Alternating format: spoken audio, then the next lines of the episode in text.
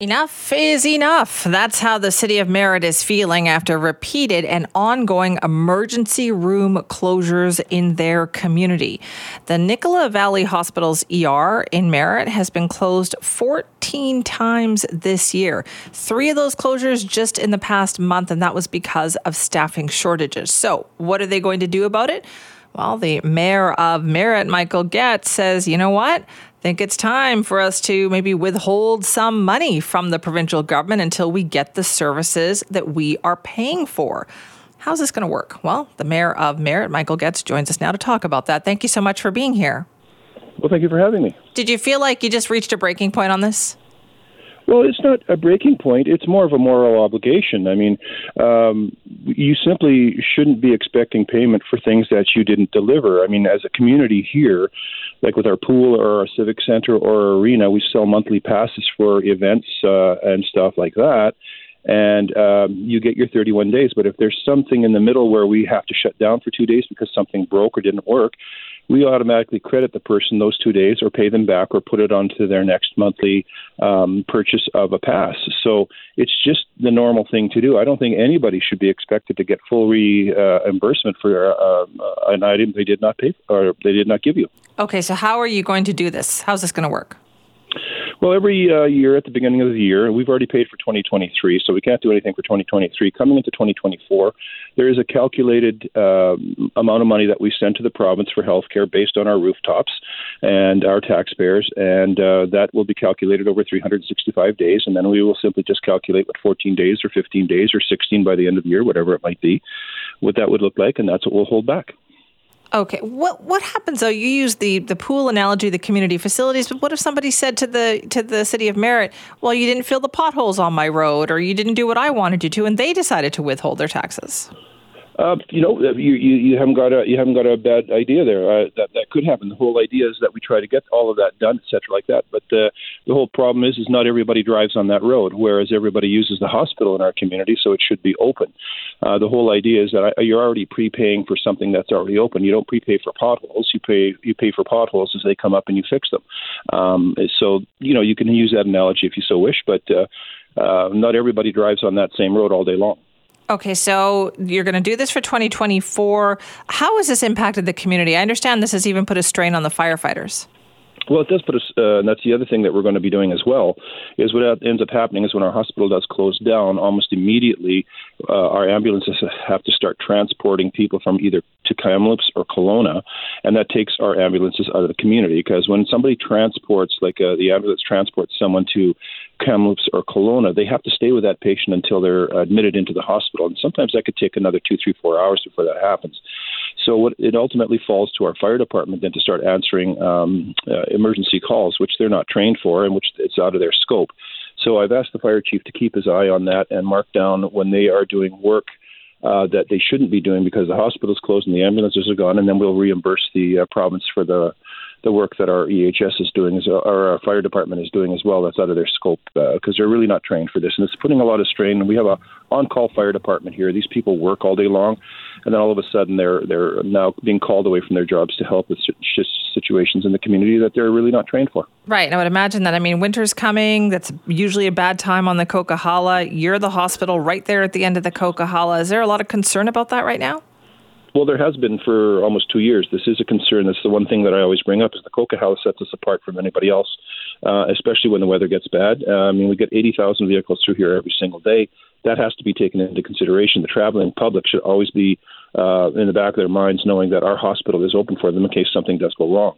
And right now, we can't really have that uh, offer that right now the way things are going. So um, yeah, that is something that needs to be considered is the fact that the highway sets us apart. So we've talked to you about this, I think, quite a few times over the last year or two, Mayor Goetz. Has anything improved during that time, like even communication with Interior Health?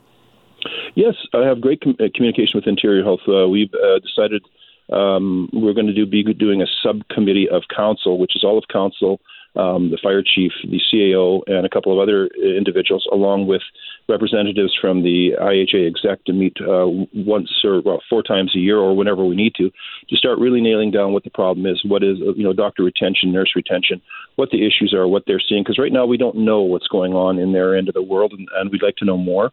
So as a group of um, that we meet four times a year um, we'll be able to start nailing that down. But we do have a good relationship with IHA.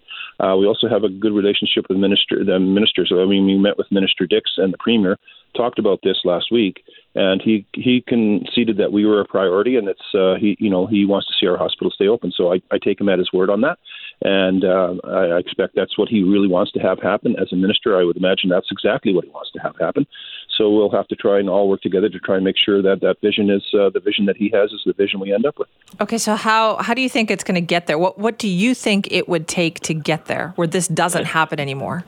Nurse retention. We only have 44% of our nurses uh, that are uh, um, able to go to work here, and so if you were on a team of 10 and you only have four and a half, it's pretty hard to make ends meet it's not really fair to ask our doctors and nurses to put in these hours and not have any kind of family life. It's nurse retention for us at this point. We need the nurses here. The premier did say, I think about a month ago, that we did have a thousand nurses that were ready to go.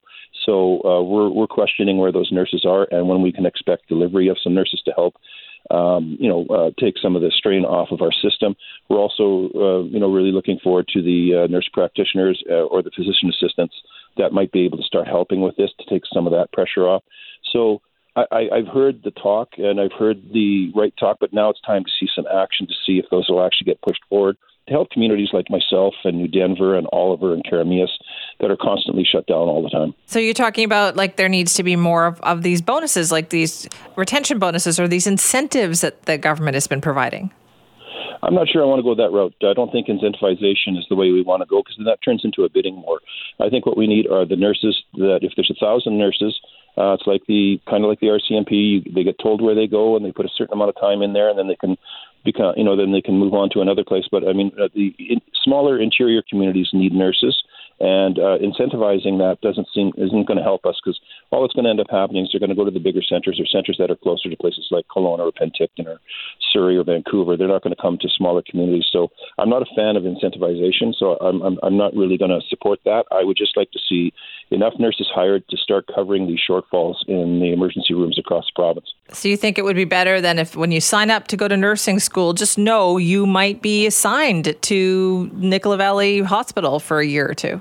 You bet, and there's no better place to be. It's beautiful here, and we offer all sorts of things. So, yeah, it would be a beautiful, and we'd be more than happy to have them. But, um, yeah, I don't think incentivization is the way that we need to go because we sim- it simply won't fix the problem because we're not going to get the nurses we need.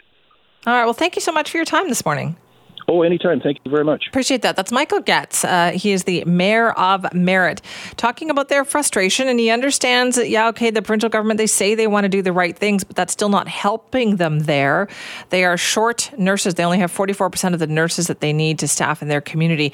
And as a result, they have had ongoing emergency room closures all year long. In fact, they've had 14 times this year where the ER has been closed, three just in the past month due to staffing shortages. So, what he's saying now is if their Merritt's not getting the services that they are paying for, that they are going to uh, withhold portions of their taxes to the provincial government, un, you know, until they get the services they are paying for. Now, I'm sure that's going to get the provincial government's attention. Question is, can they do anything fast enough to have an impact? Impact here. If you want to weigh in, simi at cknw.com. Oh, we'll be hearing more about that story for sure. There'll be reaction to it. So there is more to come.